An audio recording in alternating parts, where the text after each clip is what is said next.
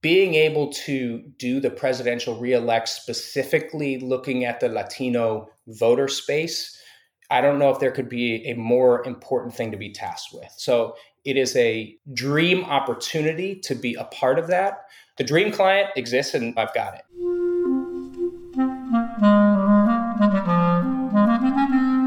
Hello, this is the Great Battlefield Podcast. I'm Nathaniel G. Pearlman. A great political battle is being fought right now between progressives and the forces of reaction on the other side. This show is about the political entrepreneurs and other progressive leaders who are finding new or improved ways to fight. My guest today, Colin Rogero, is co founder and chief creative officer at Conexion, a new political media and communications consulting firm that specializes in reaching out to Hispanic audiences and beyond. They have blue chip clients ranging from the Biden 2024 campaign to Ruben Gallego for Senate in Arizona and many others. Colin has been in the business for a while and has a really good story about how he got his experience and made his reputation. I really enjoyed talking to him about his story and a range of related issues. Colin is a great guest. You should listen. So, after a quick word from my sponsor, my interview with Colin Rogero of Conexion.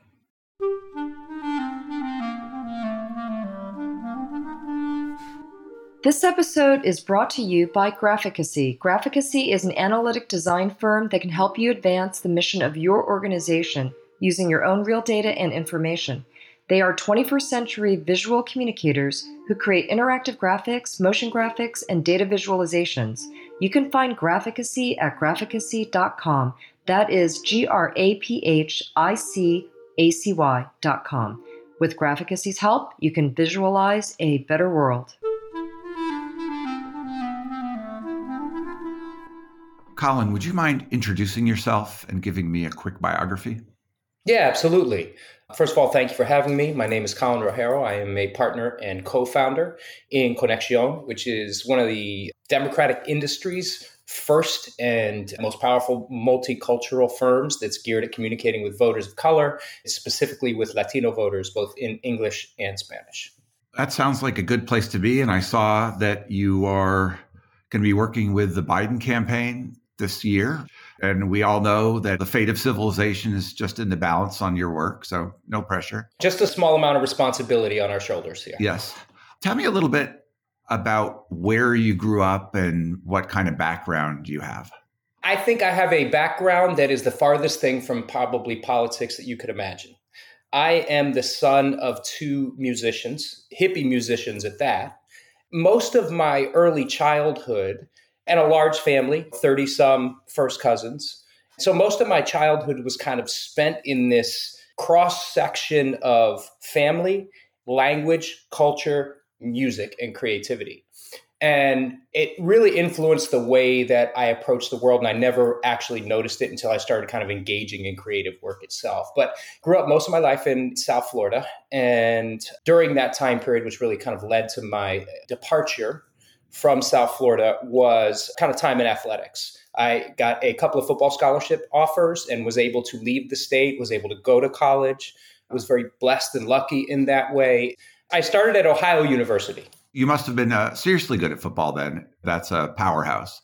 I was pretty good. I was fast. I was a pretty consistent 4 4 40 yard dash and 10 700 meters and in high school and in college. So, yeah, I, I, could move. What position were you? I was a running back and on special teams, I was a kick returner in high school. And then I kind of became a slot receiver in college. So I was like the Wes Welker position before there was a Wes Welker or Julian Edelman in the NFL. Well, it strikes me as a good position to be fast because it's not good when you get caught. It is not. It's not good when you get caught in almost any sense of that word. so, the large family that you came from, where are the roots of that family? It's multi Hispanic. And my mom has some other things as well, but I think majority of it is Hispanic from a couple of different three countries, four countries, and multicultural. We have some African American folks in the family as well that go generations back. And so it was really multicultural, largely Hispanic. I didn't realize until later in life again that I was largely influenced by these things. When you're in South Florida, Hispanic culture, Latino culture is just part of everyday life. And it's not, I think, until you are removed from that that you realize that it's a thing, which actually happened to me. And the, and the story I tell everybody about it is I remember because I was a football player, when I got to college my freshman year, we were there before anybody was there because we're doing the whole summer practice and all that. And I remember the first day I went to the lunchroom in this new university and I walked in and I thought I'd step back in time. I thought I'd gone back to the 1950s because I looked around the lunchroom and everybody was separated by ethnicity.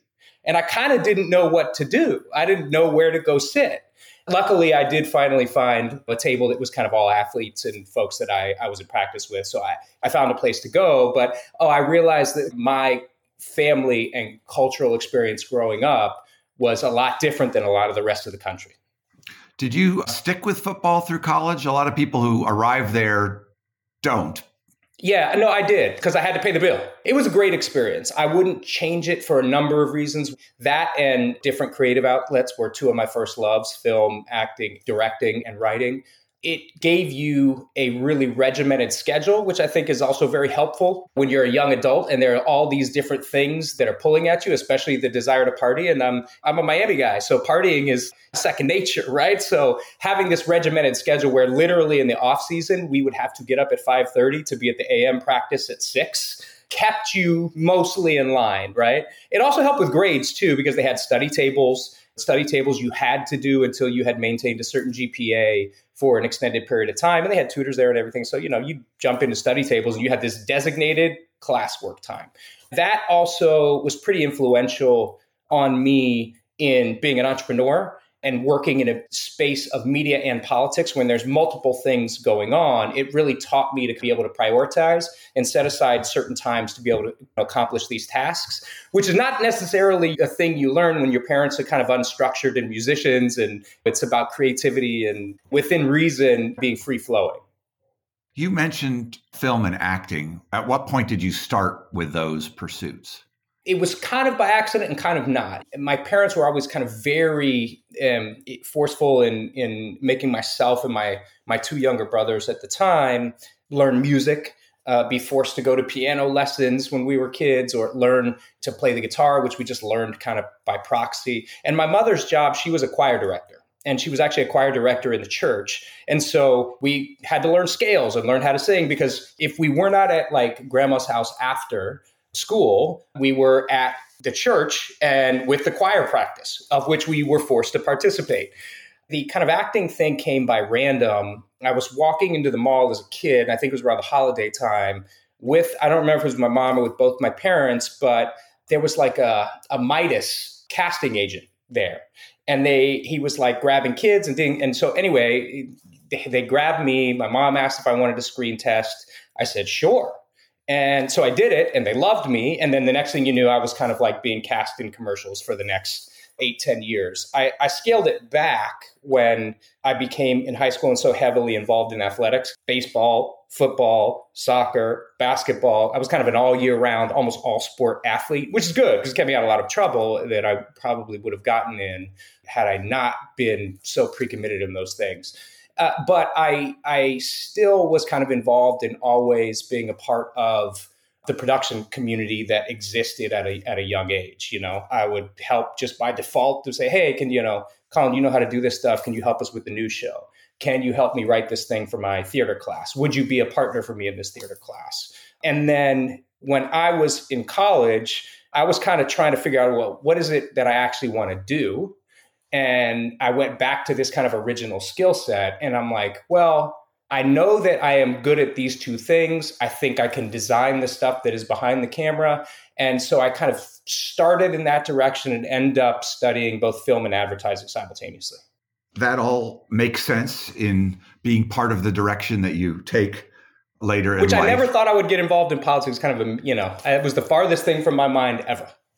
Well, there is some kind of connection sometimes between sports and politics in the sense that they're both competitive endeavors with winners and losers. Do you think about that relationship or not really? Absolutely. Absolutely, uh, a hundred percent. I think I was a little bit politically aware because a lot of the music that I grew up hearing in English, the English music was kind of like the music of the 60s. So it was it was revolutionary and it was against the situation that was happening at the time. I knew all the lyrics and I could play some of the songs, but I didn't understand them until later and then realized kind of what it was and the impact it was and the counterculture that that music was built around and its importance in that movement at, in time. But to your specific question about the interplay between athletics and politics, it's absolutely very, very similar. I think political campaigns are very similar to football specifically, having played a lot of these team sports where, you know, football, like you got a long season and a campaign is a long season. And you kind of have to win this battle step by step by step by step by game by game by game and make improvements and make changes. And in that, everybody kind of has their job. In the words of Bill Belichick, do your job. But you also, you know, have to know what everyone else is doing so that you can be complementary when you need to or make adjustments when someone needs help in a particular area. And that is in sports and in in politics. But I, I think like the underlying thing that's really appealing and, and kept me engaged all these years continuing to do it certainly the altruistic element and, and the idea that our work has an impact at the end and uh, but but this idea of competition. There's a winner and a loser right? And if you have that competitive thing inside of you and i think you know a lot of people are just born with it i was always that way. As far back as i can remember going back to our uh, first couple of questions about being fast it was like i remember racing kids in the schoolyard for money right? Like I remember doing these kind of things that were all built on competition. And so the competition element is one of the things that I still love about it.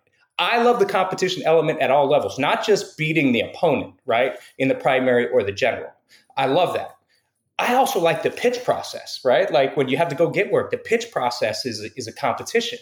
And preparing for that and trying to be the best of that, I, I also really enjoy as well. Right. The pitch process is competition with other firms and other consultants, and you can't compete in the big game if you don't make the team. Yeah. People, you know, always ask me about the nature of doing the work, right? And I'm like, look, the, the work is the joy part that you get to do, you know, when you get to create advertising products. That's joyful, that's art. It's the fun expression portion of it. The actual work is getting the work that is a process and it's a difficult process it's a challenging process and and you either love it or you hate it. I happen to love it so it suits me. What was your route coming out of the ohio university into the workforce? Yeah i, I had made my way um, out to the west coast. I had made my way to la i've had like luck in life along the way in in many aspects I've thought back and noticed these little serendipitous moments that if there is any such thing as destiny, it's definitely played its part uh, in my life in many ways. So, so I moved out to the West Coast and, and I was able to stay with a friend of mine who I had played football with, who was a couple years ahead of me, which meant I had kind of a social circle to start out there. And, and I was doing three things simultaneously. I was pursuing additional film credentials and I had gotten a job in advertising and production simultaneously. So I'm going to school, I'm working to support myself, and I had gotten a very early preliminary job in advertising through the friend that I was staying with in the most random of ways. I was living in Sherman Oaks at the time, so we had to cross over the mountain to get into LA proper. He's like, We're going to go bowling. I'm going to introduce you to folks. Great, let's go bowling. So we go bowling. So we're at this bowling alley, and these folks show up that he is friendly with as part of his his social circle. And I'm just doing what I do, is just having fun, being social, talking to people there, talking to people at the bar, talking to people everywhere. And struck up a conversation with one of the gentlemen that was there. And he said, Look, you're a pretty social guy. You like talking to people. What's your background? I talked to him about it. And he's like, Look, I, I, I run an agency. It's a newer agency. And he said, I think you would be great in the accounts department. And I'm like, well, this is great. I studied advertising. Sure, I need the job. You know what I mean? I had like three different side jobs at the time one at a gym, one at a dry cleaners, one at a pizza shop. I, I had all these kind of little side gigs to, to be able to uh, afford to live. And the idea of one job was wonderful. And he said, look, I know you got to, you're, you're studying simultaneously. So you're going to work as many hours as it takes. I don't really care when you work them, as long as all the projects you're involved in are kind of always on time from your perspective. And I said, that's, that's perfect it was a very kind of flat structured agency. It was called Juice Creative, and they would let people kind of interact on the front end in the pitch process of okay this is the content we're, the client we're going after and oftentimes in those places you don't come to the pitch process as hey we're this particular agency this is what we do you come with an idea right? Like you get a creative brief in an RFP and you're essentially proposing a solution oftentimes to that client for the campaign going forward. And sometimes the idea and the agency wins, sometimes the idea wins and they hire another agency to execute ideas. So it's kind of a weird thing. But I had been part of the process that came up with the ideas a few times. And when I had come up with those ideas, eventually the the same gentleman who hired me said, "Look, I, I think you're going to excel in our creative department. Why don't you move over there?" And I'm like, great. So I was there as a, I was a, a copywriter and I had some design skills, so I would help fill in on the art direction side as well. And then eventually progressed up to a junior creative director position. That was great. I mean, we were working on major accounts, pitching major stuff. It was a lot of fun. It was highly intense, just like politics are. So I think that through line existed there as well. And then eventually I saw that California was going to potentially have this SB, uh, I think it was SB 187 that they that had already kind of happened and been defeated, but they were like playing with multiple new elements of it. And it was the first time that I saw kind of firsthand that people were actively targeting immigrants for political gain. Because growing up just in my neighborhood alone, it was, you know, maybe 50% Latino, 30, 40% African American, 10% other, right? And like lots of immigrants. And the targeting of immigrant groups was us just messing with each other, right? And, you know, it, it was more about the jokes we would make against each other, even inside of the Latino community, than it was ever anything targeted that I remember experiencing. And so I said, man, I want to do something about this. And so I had gotten involved and with some friends, we made a documentary. We gave the documentary up to everyone. I think a local PBS station picked it up uh, and then we submitted it for some different awards, and it won some different film awards around the country. And then I remember experiencing some success with that and sitting and working on these accounts that were just selling products to people. And that was the win if you could increase market share. And I had like what I call my quarter life crisis, which was right around the age of 25, 24 to 26, something like that. I'm like, I don't want to sell products anymore. I want to be a part of something more important, more substantial, something that has an impact on, on the world. I had some issues I knew I cared about. I certainly cared about immigration and the plight and the importance and the treatment of, of immigrants being kind of closely connected to the immigrant experience, and strongly cared about education because there were a lot of friends that I grew up with who I would say were incredibly intelligent people who ended up having some really negative outcomes in life because they did not have the access that I was very lucky to get just because I got a scholarship. So that was something that was very important to me that like this is not an equitable situation. And then just the equity of working people, you, know, was something that meant a lot to me. My mother was a choir director, you know, my father worked in construction, and so it wasn't, you know, it was mostly a very humble kind of working experience, very regular.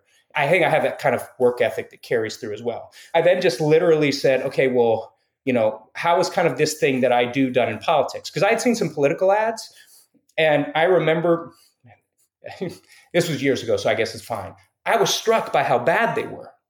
At least on the Democratic side, I'm like, these are really bad. To me, they're not the kind of ads that would ever be effective because they were so dense with information. And they were kind of like, in some ways, explainer videos. And I'm like, nobody is going to respond to that that way. And, and I said, I think I can have an impact here. So I just started sending a reel out and checking my connections to different potential agencies that existed in the political space. And I got one of them to take a chance on me. And I came in as kind of like a Swiss Army knife creative person there, and I would do production and direction and writing. And it was an interesting place because it was Strother Duffy Strother, which was like kind of this old Southern firm. That was not my world. You know what I mean? Yeah, I've I've had uh, Dane on the show. So yeah, yeah. Dane, Dane was great. Dane, I learned a lot from him. I respect him a great deal. One of the best things I learned from Dane, one of the most impressive things I learned from him was the importance of family. He and his father's relationship was very strong. And this is a gentleman who would put everything aside for his boys. And I always found that really impressive. he was a hell of a speechwriter too. But he was it was just like the importance his sons played in his life was always impressed with me, and I still think about that today. Ray Strother has a very good political memoir. If no one has read it, it's, oh no, it's I've, I've read all his books. He has yeah. a, he has a fiction book, and then he has you know his uh, Falling Up book. Obviously, I, I read them both working for the guy. He's a really like savant writing genius. You know he he could do these things because he would kind of come in and out of the office. He wasn't really working full time anymore. And you would have a concept an idea and if you were lucky enough to get a moment with him to have him look at it he could kind of adjust it very slightly and make it much better just by that kind of wisdom that he would apply to it. It was a great experience being able to learn and see how how they how they did things. So you had like some judgment about political ads, which I think I would agree with generally. And then you saw what they were doing. Did you did you feel like they were making good political ads, or did you still think, hey, these could be a lot better out there? No, I, I, I thought they were doing good stuff. It was clever. It was emotionally impactful. I remember watching a piece that Ray had done that was uh, for Congressman John Lewis, it was almost like a mini doc. I don't remember how long it was. It might have been a four or five minute film. I think they were honoring him somewhere, but but he showed it to me, and I'm like, oh yeah, this is this is really really good. Ray just kind of had those types of ideas. And if you read in his book, he say he's I don't necessarily like I think it's a different relationship now, but I think he wrote in the book, okay, finally the pollsters have taken over. Because I think before polling was used in the way that it's very definitive in how we do stuff today, Ray was kind of given a creative license to come up with ideas and just do them and see if they worked. And so he was still in that vein of like, let me come up with an awesome, amazing story and idea and sell that and and see if that's effective as opposed to hey the poll says we need to say these three things and people regurgitate those and that becomes an ad. Yeah that was a good experience. I thought they were doing good things. And then i added my unique touch to the stuff that i was able to get involved in there going back to my statement of getting the work is the work. I thought I was coming in as a you know someone who was working in the creative department as this multi you know and use creative person. And they said, "Oh man, you got to sell some stuff too." And I'm like, "Okay, great, fine." And they're like, "Yeah, you need to go meet the kids at the D Triple C." This is literally in my first couple of weeks there, and I'm like, "Sure, I'll do it."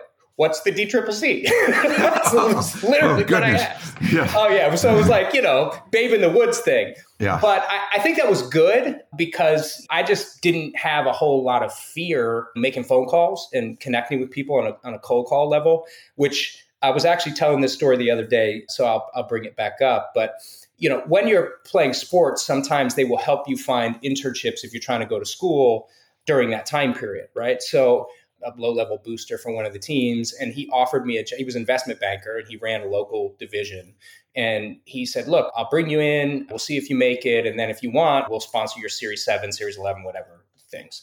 And he brought me in, and I was in the call room, the literal kind of little sweatshop room, and you're just making calls to a big folder of lists at that time. It was literally on paper. You're making the, these calls all day, trying to get people to say, "Yeah, I'm interested in this investment product," so you can hand them off to you know a licensed broker that could could talk to them. It was the real deal. They would walk in and they'd be like there's not enough calls being made and they would take the shares out of the room and make everybody stand up. Well and look it was competitive to who's going to get the most people on the phone. He's standing up through this interview right now i'd like to exactly. yeah yeah. I know i am. I am. I've been sitting down too much today. So in that time of calling random guys that random family that owns a series of dry cleaners who never heard from me before and i'm trying to sell them a thing that kind of cold call skill and talking to people who I didn't know just kind of became natural to me. And I also think like growing up in a large family, you're always fighting for a little bit of attention, like from the the important folks. And so I was good at good at fighting for attention too. You know, there's hardly anyone I've ever talked to who whatever they ended up doing that was impressive wasn't on the back of lots of unpredictable early learnings. You can look backwards and it makes sense, but it never would have made sense when it was happening necessarily. No, not at all. I agree. And, and I think my life is much the same way. You strike me as a bit of an extrovert. Would you say that's true? Yeah, I, th- I think so. I'm definitely extroverted. And when you read about extroverts, it's the question is, do you, are you energized by being around lots of people? Right. I, and definitely, I, that, that is definitely true. But as a creative, I also really value alone and quiet time so that I can process ideas and let them come to me. It's kind of a weird, odd mixing of both, maybe, right? Like I don't mind being with people, but I also need to be alone where I can think and ideate so that I can do the job that people hire me for. Makes sense. What came after Strother Duffy Strother? That was a really interesting time. And so, you know, at different points in my life, my my grandfather who was a large influence on me and my father were both were both entrepreneurs and different family members and immigrants are naturally entrepreneurial so if you're spending a lot of time around immigrant communities you kind of get that vibe so I'm after Strother Duffy Strother, and I'm trying to figure out what is going to happen next. And they were in the process of kind of figuring out where they were going to go. And I had gotten calls from them to maybe come work with those folks. And I was sitting there saying, okay, eh, political campaigns and political media is done in this certain way. And it's different than how I was trained to do it. And, and, there are a lot of different levels in that into the way you approach the creative, into the way you approach the clientele, even some some ways in the replication of ideas. And like, man, you can't replicate ideas in advertising. You get fired. Like, you know, oh, you stole that campaign from somebody else, your career is over. You'll never work again. So I thought, okay, what do I what is it that I want to do? And and I said, look, I think I have a unique perspective. And I think I have something offer to to campaigns that's different than what's currently available. And I have a series of these creative talent connections throughout my life's journey at that point that I knew I could bring to bear to try something different. And so I said, I'm going to see if I can make it on my own, which was crazy, right? Because DC was never really an entrepreneurial town. And everybody I talked to, well, not everybody, a few people I talked to, most of them I would say was like, nah, man, like, you're not going to make it. It's not going to work.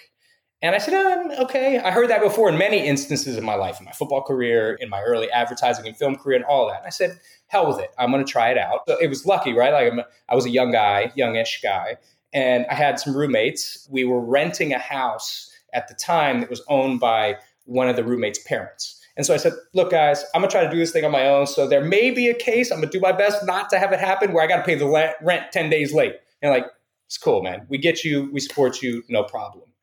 And so I did it. And I ended up picking up some clients early on that were small, that were locals, that had been ignored by other people. A gentleman, Jamie Sexton, who I'm sure you know and have talked to, he called me up once and gave me one of my first kind of official clients.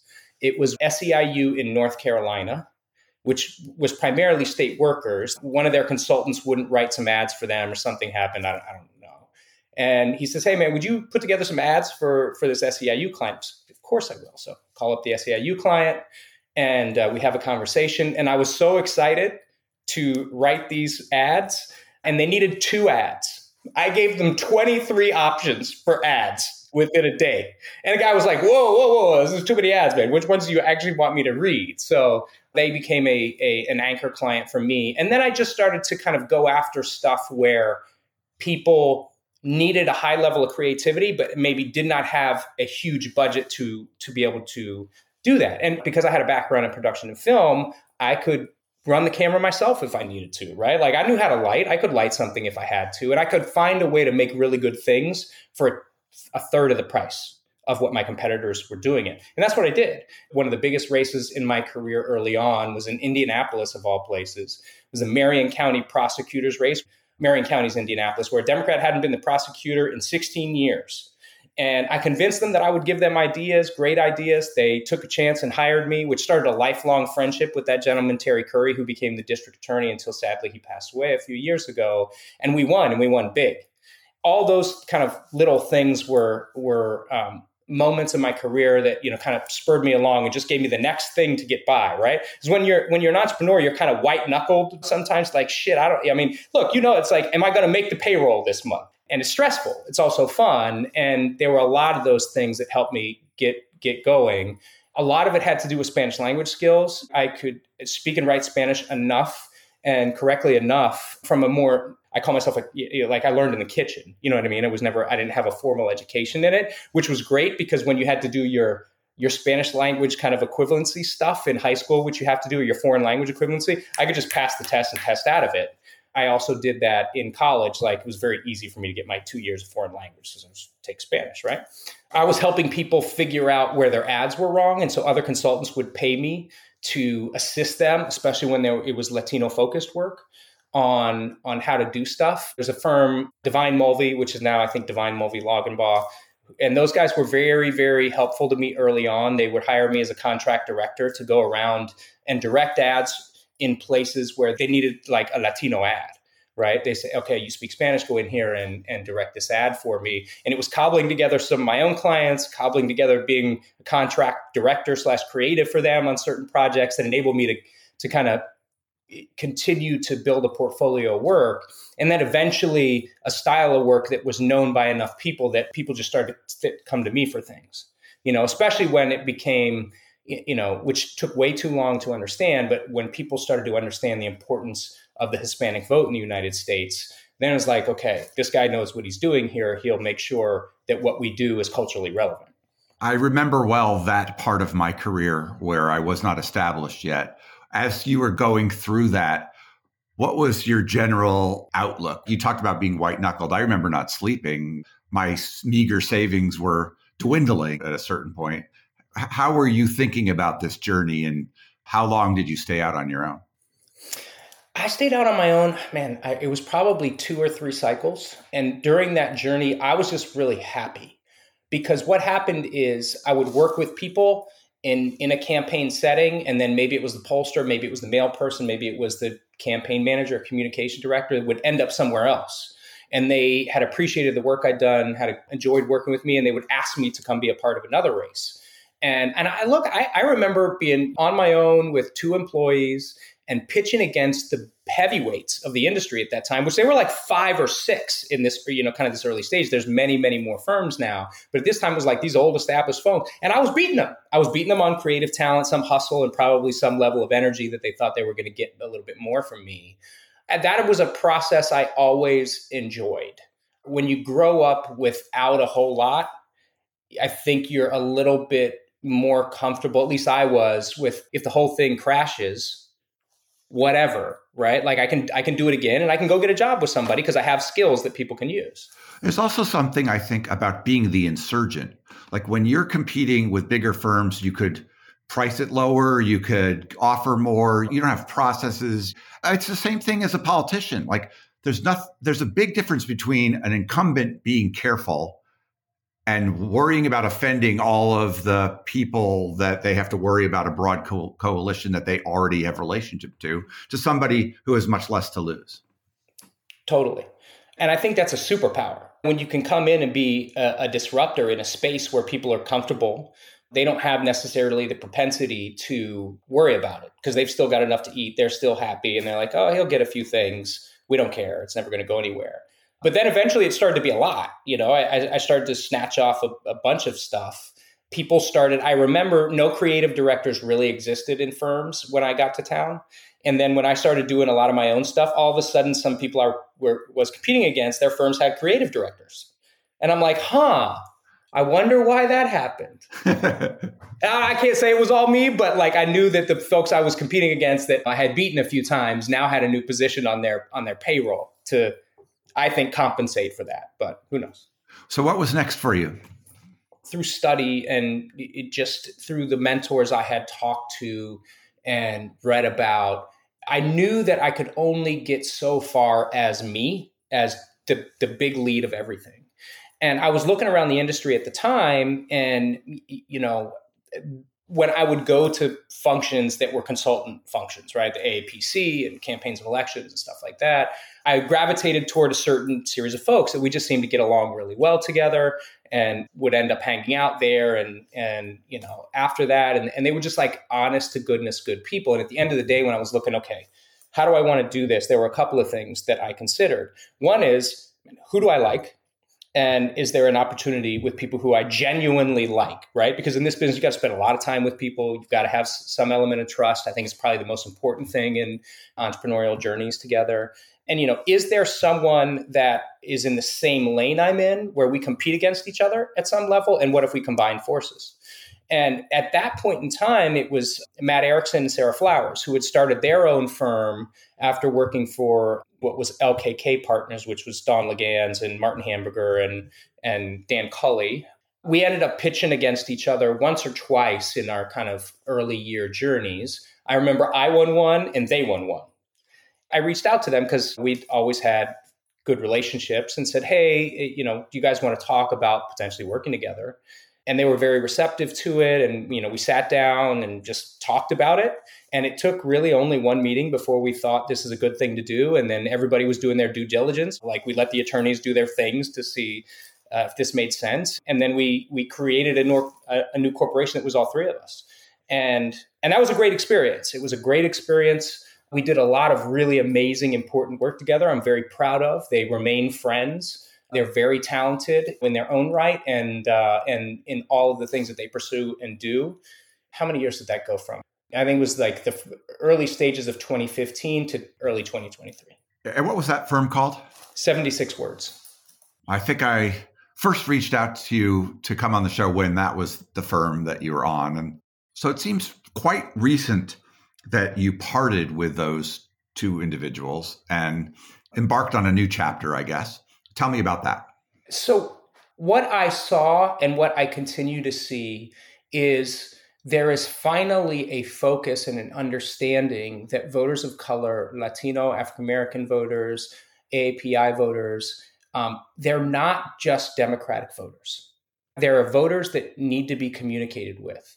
They are voters that are really, as we look at swing states moving forward, are the most important voters as this country continues to run races. They're the most important voters that exist. And if you look at the Latino voter space, majority of the new voters every year are actually Latino. I said I want to build something very specifically to to deal with that problem to make sure that eh, Democrats don't neglect it, to make sure that we have the resources and the people in place to be able to take this challenge on. That for me was is multimodal. And what I mean by that is yes, we have to win these political battles. We're fighting for the future of democracy here literally this year and we can't lose that. And it, and it means they need people specialized to be able to win these campaigns and that was part, one part of it also, you know, I heard the statement years before that politics is downwind of culture. I was watching Republicans very expertly create this kind of digital and linear universe of radio and television and digital properties that was creating a culture that was seeping their kind of conservative point of view into mainstream everything and democrats were just playing this reactionary role to it you know and I'm like, well, it's it's going to be very difficult to beat these guys who are watering their garden all year long when we just spend this eight week period trying to water ours and make our flowers grow at the same time. And looking at Conexión, I said we have to be able to do the political work. We have to be able to handle the communications work that explains to people why things in government matter to them, right? Why policies matter to them, why some public affairs issues like broadband expansion and broadband improvement in rural and, and urban areas to communities that may not be well served matters. So I said we need to be able to communicate on those issues that creates more parity and, and more equality it, with the basis of things that that will help people kind of control their economic destiny. And then I said, culturally speaking, we've got to be able to engage here in uh, multiple ways that um, are going to enable us in the future to really at the end of the day say okay these people who are being demonized they're a whole hell of a lot more like me than what i think they are and their stories are important and there's like a lot of similarities and through lines but you cannot do that through a political lens all the time because that political lens then creates this resistance to it Conexión, eh, when I started to have these conversations, Adrian Saenz and I had been friends for years. And, you know, Adrian Saenz. I was relatively new in town and Latino Victory was starting up and Cristobal and I became friends. He said, Can you help me, you know, kind of with this mission that I have with this organization? And I said, Absolutely, whatever you need, no charge. This is important work. I'm in. And I met Adrian through that connection. And we had always been good friends and kind of had tangentially worked together, but never in the same setting or firm. And Adrian had left his firm, gone into the White House and then was kind of thinking about what his next step was going to be and we reconnected and you know i told him what my vision of the future was he had a very similar vision and we spent some time kind of dating and going through what our visions were which was this comprehensive vision of a series of entities that would be able to have this real major impact in the world over what our kind of timeline was the next 10 years and said, hey, let's try to build this thing together. And that is what Conexión, uh, the political agency, is, and Con- Conexión Public Engagement, which is the p- public affairs. And then, you know, two more entities that are forthcoming that I'll, I'll share more about when they're kind of out there, but that also take care of that cultural piece. And then um, really are specialized in buying the way that younger people of color consume media which is not like how it used to be. It is different. It's really difficult, by the way. And so we are working very hard on creating the experts in that field to be able to do that in a way that's the most impactful for everyone. I got the sense that you had put together a reasonable number of people at this point. Is that right? Yeah.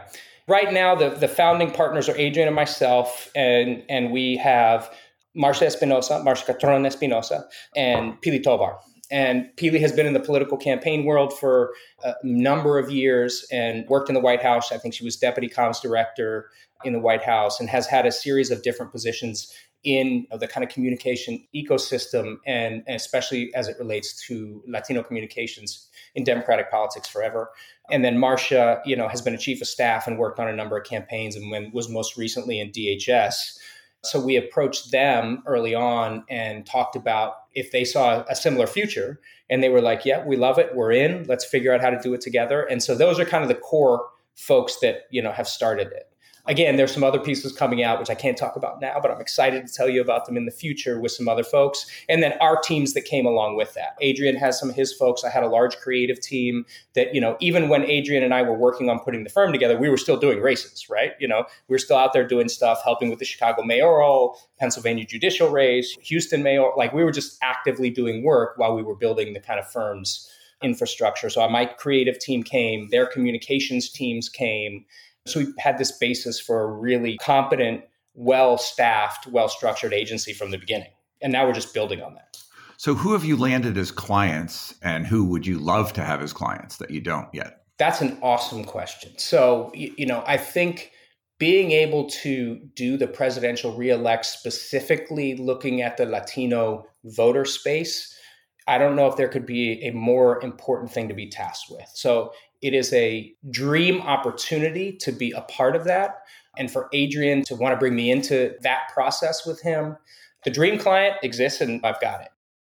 The problem with that client, everybody I've ever talked to who's worked politically for presidential in any significant capacity, firm or no firm, it tends to uh, it tends to drive a lot of the whole company. It can absorb almost any amount of attention, right? Yeah, it does. And we've specifically structured to be able to handle that. Early on, we knew that was going to be one of our clients as we were building out the firm. So we built out the capacity to be able to have an entire creative team that handles that.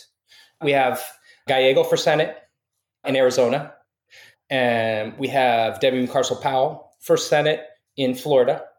And we have Gloria Johnson for US Senate in Tennessee those are actual dream clients for me. And I'll get into some other members of Congress like Gabe Vasquez, who's a dream client as well. These people all are are the kind of folks you want to work for for a number of reasons that start way back at the beginning of my mission. Ruben grew up as one of four in a family that was raised by a single mom. He's Colombian and Mexican, and the guy who found a way to make his way to Harvard right? And then he's fighting his way through Harvard like I felt I was fighting my way through school. And he said, This is tough. And he went to the Marines for a year ended up in Iraq, then comes back, completes his education, and becomes, you know, a political leader after that.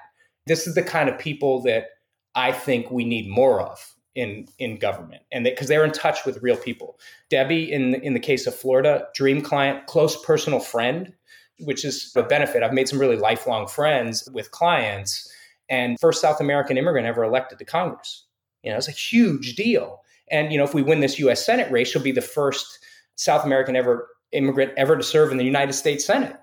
You know, and uh, and she's of South American as a woman of Ecuadorian descent. They you know they don't have a whole lot of representation in the government as well, which is another kind of bonus to it. And I didn't actually know this until after we had won the election, which we did with three in that year. She was the first Latina Dem elected to Congress from Florida, which, if you can believe that, with the Latino population that exists in Florida, along with, we did that same year, uh, Veronica Escobar and Sylvia Garcia, uh, who were the first two Latinas from Texas. And I'm like, 2018 is the first time we've elected Latinas from Texas, too? Like, what's going on here? And, you know, Gabe Vasquez, a first generation American who spent his time working in his grandfather's radio repair shop across the border, then made his way through working through school to, to be able to come on the city council in, and then be the, you know, kind of the uh, Democratic member of Congress from the, the largest and most Latino district in the country. Those are all dream clients because they're incredibly difficult challenges and, and I love them. We work for folks who give us a lot of trust in in telling their stories um, and groups that put a lot of faith in us like we have this really talented multicultural team that does work for blackpac which is the largest most powerful independent expenditure organization targeted towards black voters. And like we built a team that's specifically built to be able to handle those kind of creative challenges. We're doing this highly focused latino and african american and and you know not only general market work as well but it's like people are realizing it's like it's black and brown people that move pop culture forward in in many ways and like we are now helping define that universe from a political creative perspective. And then gloria johnson in tennessee you just got to spend 10 minutes listening to her talk before you love her. And just to to give you a little bit of insight into that i worked in a mayoral race. My cousin actually became the mayor of knoxville tennessee someone who was going to run for state rep had seen the ad, said, I like him. Can you introduce me? So it was Gloria. I met Gloria, did her state rep races, which I just did because I loved her. She called me up. She said, I think I'm going to run for US Senate. What do you think? And I'm like, if not you, then who?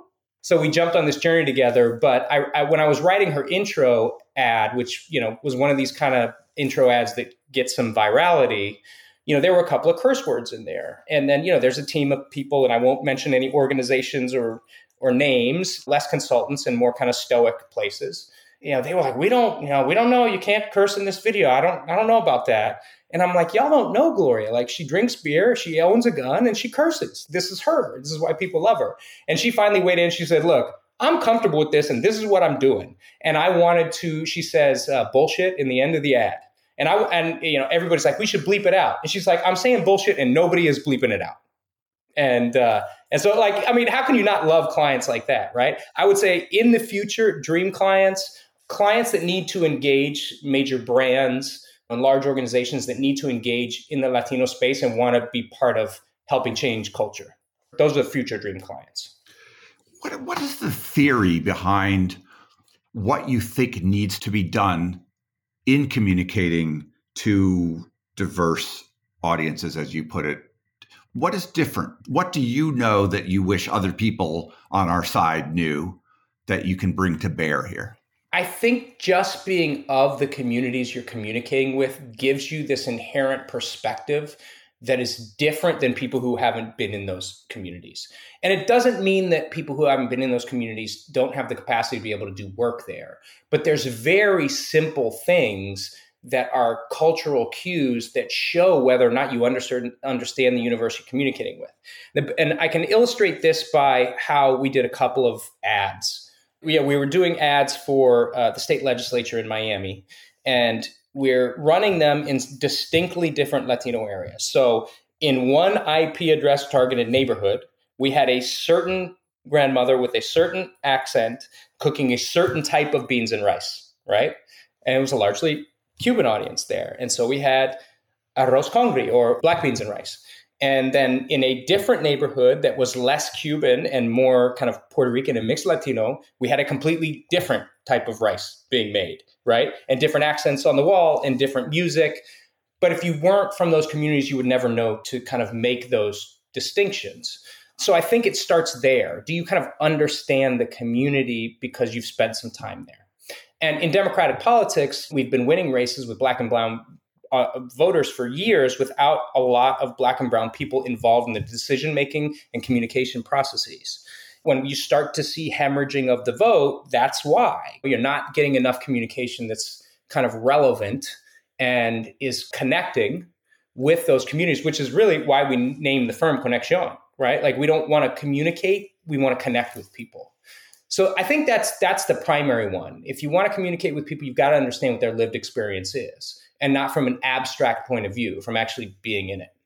Politics for folks like myself, for a lot of folks who had you know come from some humble means, when I got in it, uh, it was tough, and I would see the campaigns. It was like you know, you're going to work for nine months and then you may spend six, eight months unemployed, right? Like most people don't have that luxury that, you know, come from the place that, you know, that I come from. It would become a little bit homogenized. Now that's changing and there are organizations working on changing that.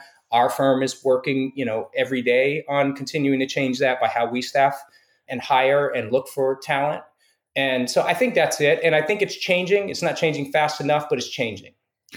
So I think that's very plausible. And I certainly would imagine in any type, type of community, something might be more successful if it was fully targeted at you and you could not look at it and, and know that it was off. But there's a lot more like supposing you're up against another firm that also is staffed by people you know that know these communities then the playing field in that regard is the same there's a lot of tools now for figuring out whether a particular ad works or not. I think there's the kind of the poetry and the prose of this stuff, and it's complicated to know things. But how do you think about like distinguishing your work in terms of really being sure that it has the impact that you want? Because sometimes ads actually backfire, even that are written and produced beautifully. How do you think about like adding some of the scientific side to it or do you think that like you have enough experience you bring enough time in in various campaigns watching this and seeing what works or not. How do you think about that aspect? I happen to be a creative that appreciates data. So I, I like to see feedback. Some of the challenges in the way we're doing testing now especially when it's towards communities of color it, like the universes aren't big enough that the i think the ad tests are reflective of specific areas that we're targeting with specific regional variances, right? Testing an ad nationwide that's geared for the Southwest or Phoenix. No, that doesn't seem appropriate at all. But you got to yeah, have to but, you got to have to find the way to test the exactly. ad that you're working on. Yeah, yeah. I love to see people react in person. That's yeah. for me that the old like the old like a fo- like a focus group exactly. the. Yeah, yeah, because some, a lot of the reactions are subtle. You know, and like if, if everybody's quiet after the ad plays and it was a you know an emotional ad you know you've had some impact because they haven't come forward with an idea yet. I love the ways that we can target you know now and our increasing ability to refine universes via age and via demographics. Those kind of filters i think are really helpful. And then seeing how different communities respond to things uh, is also very helpful. But i think testing has some limitations creatively and oftentimes like let me put it to you like this. I think i can write write ads that and the team i'm not just speaking for myself that we think that we believe are going to have a strong emotional impact.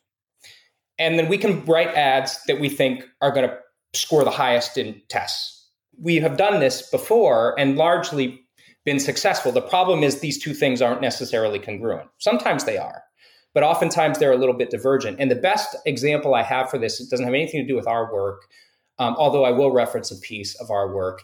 When Nike came out with its famous ad that mimics 1984 and the you know the woman running and she throws. I mean, this is like uh, wait, that wait, that the, was Apple, right? Apple, yeah, yeah. pardon me, yeah. Apple. Um, Apple's 1984 ad, like that's are argued to be the best ad of all time. It's that and the Coke multi-voice multinational sing "I Want to Share a Coke." Uh, those are like everybody. These are the best, and um, that ad would have for Apple would have failed if Steve Jobs had relied on testing for it. Because people would have said it's too dark, I don't know, makes me feel uncomfortable, I don't know what it means. Like it would have failed horribly in testing. But he believed in it and he went with it, and it ended up being this hugely impactful campaign so there's some faith I think you gotta you gotta have in it too. But I, I, don't ignore the data, and I think there are ways, and we're it's a part of the process now. You're never going to avoid ad testing; it's part of it. The question is how can you use ad testing to help influence and solve the cre- like creative challenges, as opposed to just making it dictate every creative kind of move you make. I think there's some conventional questions to ask around this. Probably not new to you, but I want to ask anyway. Which is one like there is some controversy right now about whether ads make any difference, political ads it is hard for a political scientist to find an a impact of a particular ad or of an ad campaign. First of all, it's often because there's an ad on the other side that is canceling it out. And there are is more and more impetus to compete media dollars or against other aspects of campaigning like digital ads or digital outreach or field programs or all of the other things that campaigns can do with money. Does this all like happen sort of above you and you don't have to worry about that decision or do you think about like well we could be using this money uh, on TV but we could also be using it in another way? Yeah. Yeah, I understand what you're getting at. So I'll, I'll try to break it down piece by piece. I think, um, you know, while political scientists can't say an ad, you know, maybe whether or not an ad had an impact. I mean, we see it in polling, right? So I would argue that when we launch certain ads, we see the vote numbers move and oftentimes move outside of the margin of error. So we know that there's something happening there when we start our communication campaigns. Whether or not they work as a general rule, I have had clients that I've worked for because my heart was with them Unfortunately, they could not get going, and they may have had even a way superior name ID at the beginning of the race. They lose the race if they haven't rated, raised enough money to, to communicate with their competition. I don't view that as anecdotal. I think those are real hard data results where someone who had less name ID was able to beat the incumbent with better name ID and a better overall favorability rating in the end because they outcommunicated them significantly. Now, it, did they use all of those modalities? Yes. I don't view TV and digital as separate. To me, that's just your part of your media campaign. So it's not a question of do we move TV dollars to we just move wherever the eyeballs are is where we should move these dollars, right? And we should deliver these messages in the most effective formats. Period. You know, long, short, in the middle, I don't care. I just want it to go to the right people at the right time about the right message. And to me, the break between linear and digital is an artificial break people are making their choices on where they want to view 30 and 15 second ads by where their eyeballs are and that's where we got to put them we've got to move in accordance with those patterns so but in campaigns um, yes i have oftentimes been in a campaign where i say because of the media market expense or because of the timing or because of just the saturation of political ads maybe we get another two or three hundred grand at the end of a race and I, and I say look i can spend it it's going to be have a very marginal impact at this point. Move it into something else. Move it into a field program. Move it into some kind of uh, partner program with with more relational organizing or something. Yeah, exactly. Yeah, yeah. yeah. Move, move it into something different. At the end of the day, I'm not paid to make ads that I like and that people are thinking. I'm paid to help people win. So let's put those dollars where they're going to win. One of the things that kind of become new to me, it's not too new, is this idea of influencers. And I know the White House is attentive to that. They've had people who are influencers there. There are folks who reach 2 million people with their posts. And it feels like there's a type of content, maybe it's TikTok content, something very short and video, that if it were in their hands, it could be spread a lot more than a conventional ad, and you might not have to pay for it. Is there anything that you guys are contemplating or doing that involves that? Like there are also groups that are bringing together sets of influencers to employ them for, for progressive goals and so on. Yeah. I'm going to answer one thing that I forgot on ads and backfiring and the way that they're viewed. We did this ad that they say may be the most viewed political ad of all time. It was in the Virginia governor's race in 2017. We made this truck ad. It was after they were going to take down the statue. They had the riot, and the, the person with the truck ran some people over. Is where Trump infamously said there were good people on both sides with Charlottesville. So, so we made this ad that had a series of kids being targeted, then eventually chased by a racist individual. Then at the very end of this ad, they wake up and they realize it was a dream. And then we relate it back to you know the gubernatorial candidate and his support of Donald Trump and Donald Trump's support of him.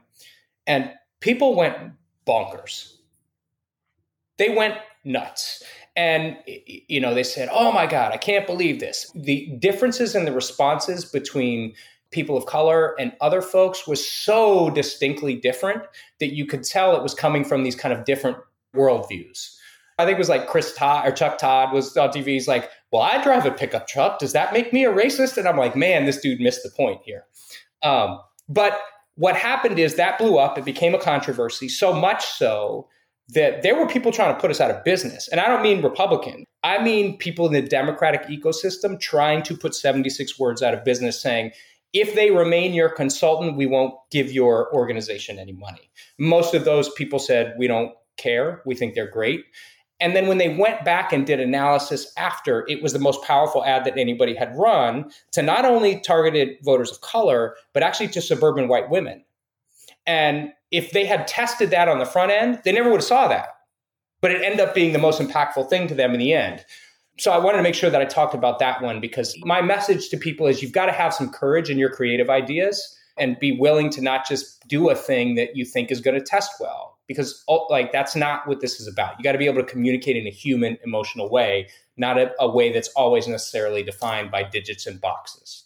It seems a little bit like allowing your candidate to swear.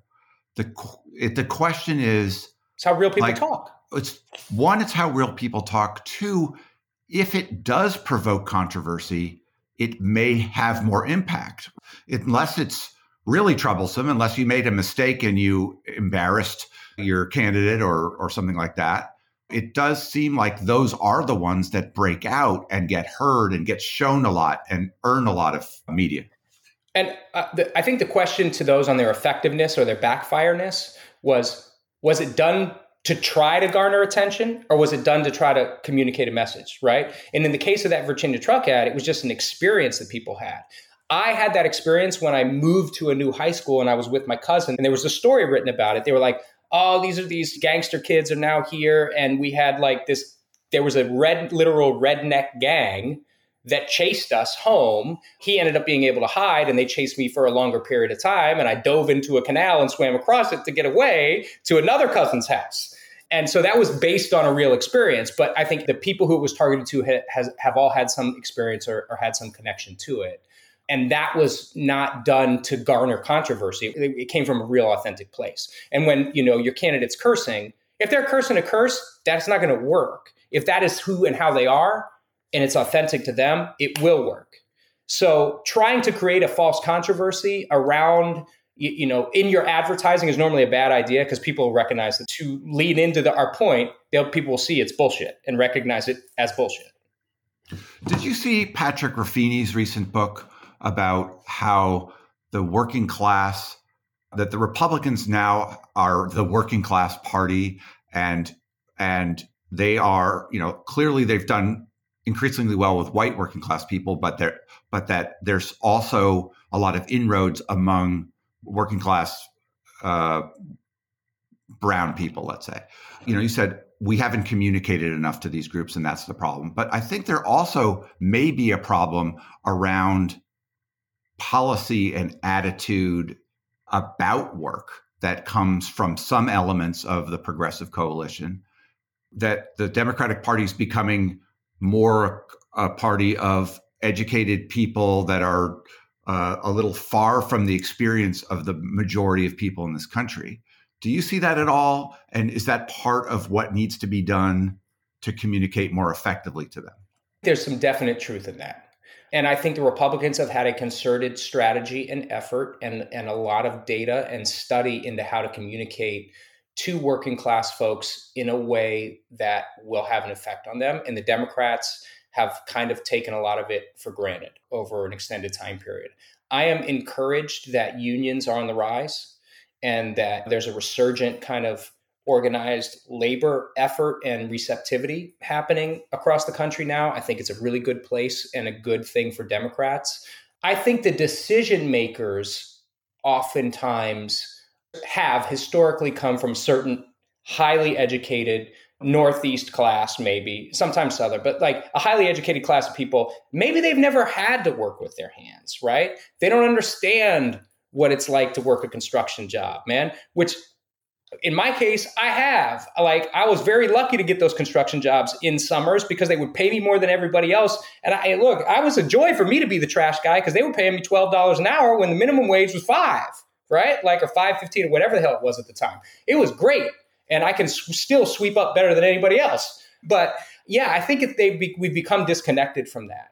And I also think when it comes to kind of the communication into specific cultures, which you referenced, when it comes to like Latino culture, one of the things that I threw up a big red flag and was arguing about is there was this anti-American sentiment that started to permeate the Democratic Party very specifically after the George Floyd incident and the riots that came after that. And it became a certain segment of the Democratic coalition's messaging. And I said, you cannot have that kind of similar messaging to the Latino community. The Latino community is very entrepreneurial, right? Like Hispanic folks in this country have come here and are normally a few generations away from having a lot of success that they may not have had and access to opportunities they didn't have. And they're patriotic.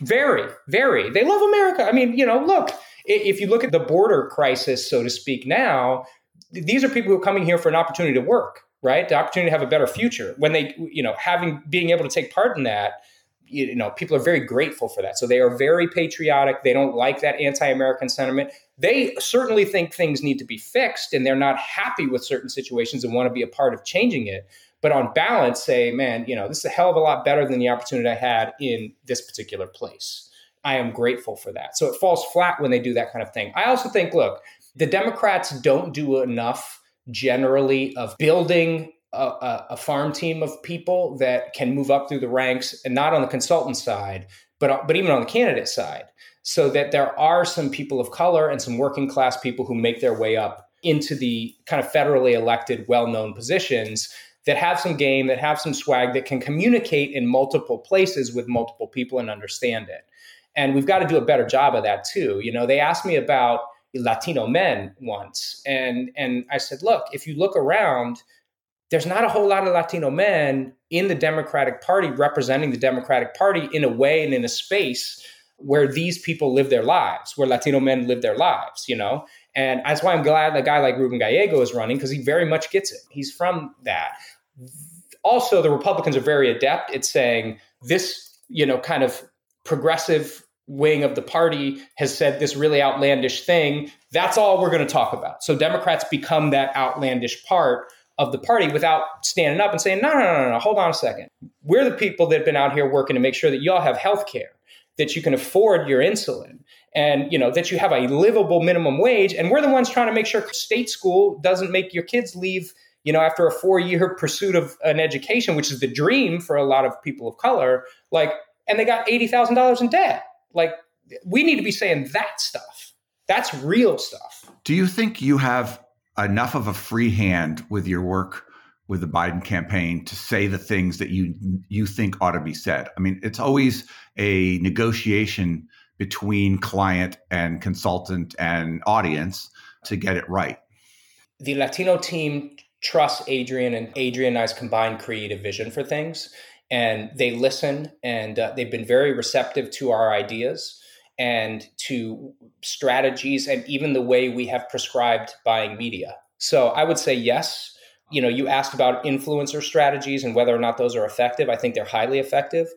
I don't view an influencer strategy as any different than, you know, if you go back 40 or 50 years, how people viewed newscasters, right? Like newscasters were pillars of whatever community I was a part of, and they were automatically trusted because of that. An influencer, in some ways, is the same thing.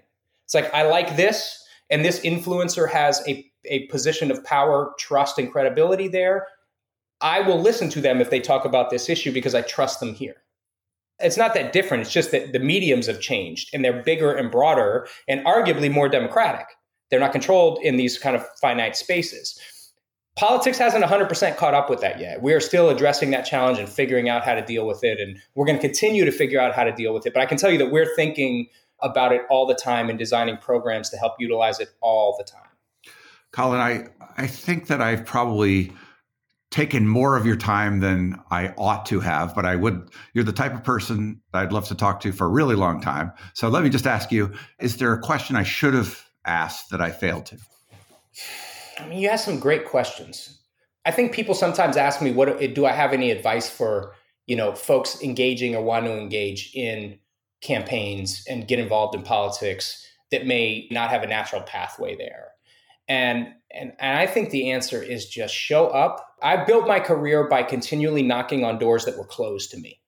And I knocked on those doors and I knocked on those doors and I let them know I was there and I improved my skills and I kept bringing them the best of what I could do with my ability until one day that door opened like when they said, "Man, okay, finally we need a Spanish language ad," and I gave it to them, and then they would ask me one of the funniest questions of all time, which is, "Hey, can you do that in English?" I'm like, "Man, we're on the phone in English. What do you mean you're gonna do the ad in English? What kind of question is that?" You know, and this is part of Conexión as well.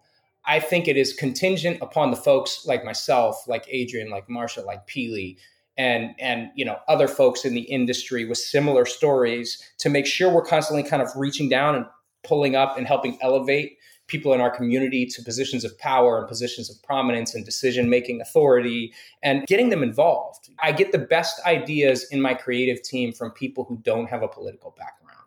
And for folks that want to engage, find a way to engage, get involved in it. Just don't take no for an answer. It's a hard industry, but every good industry, every good thing you want to do is very difficult to get into and this is no different. You just got to keep going at it, and and and eventually it will open. It, it always does.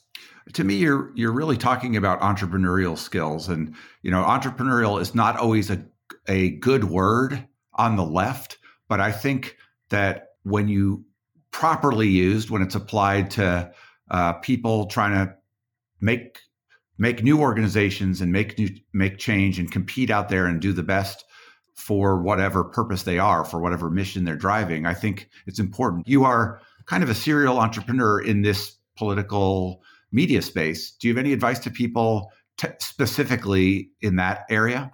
Yes. I, I think I got a good piece of advice for politics specifically when I first started. I wish I could attribute it to the person who told me, and I don't remember, but they said, making it in this business is holding on until you get your first big one and then you're going to be set on the right path.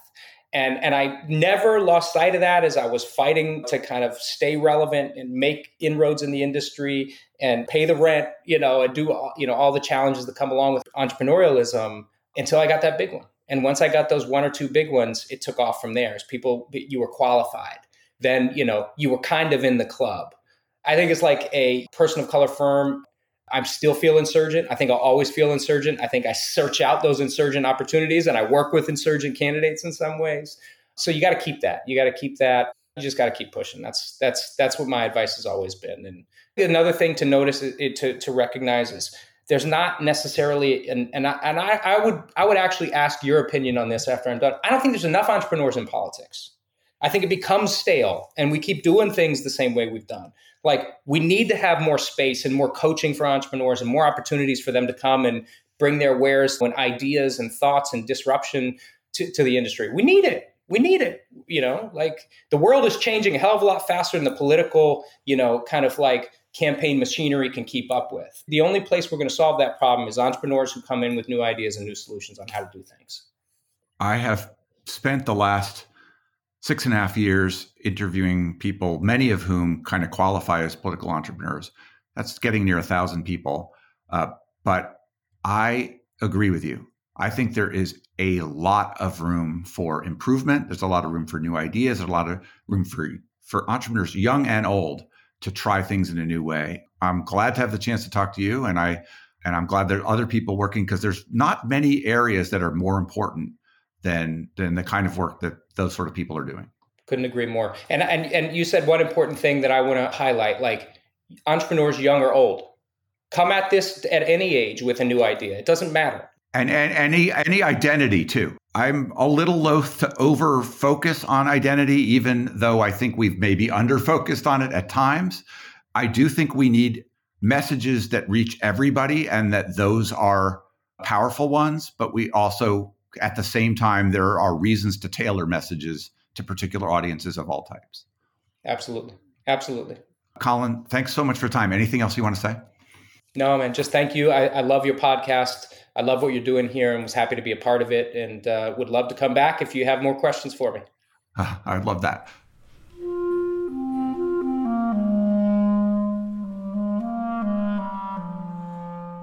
That was Colin. He is at maketheconexion.com. This is Nathaniel G. Pearlman with the Great Battlefield Podcast. You can find us at greatbattlefield.com or by searching for Great Battlefield in places where podcasts are found. The Great Battlefield is now part of the Democracy Group Podcast Network, visit democracygroup.org to learn more about other podcasts that cover democracy and civic engagement. You can also help me by leaving comments and good ratings on Apple Podcasts or elsewhere, and by sending me suggestions for great guests to nperlman at gmail.com.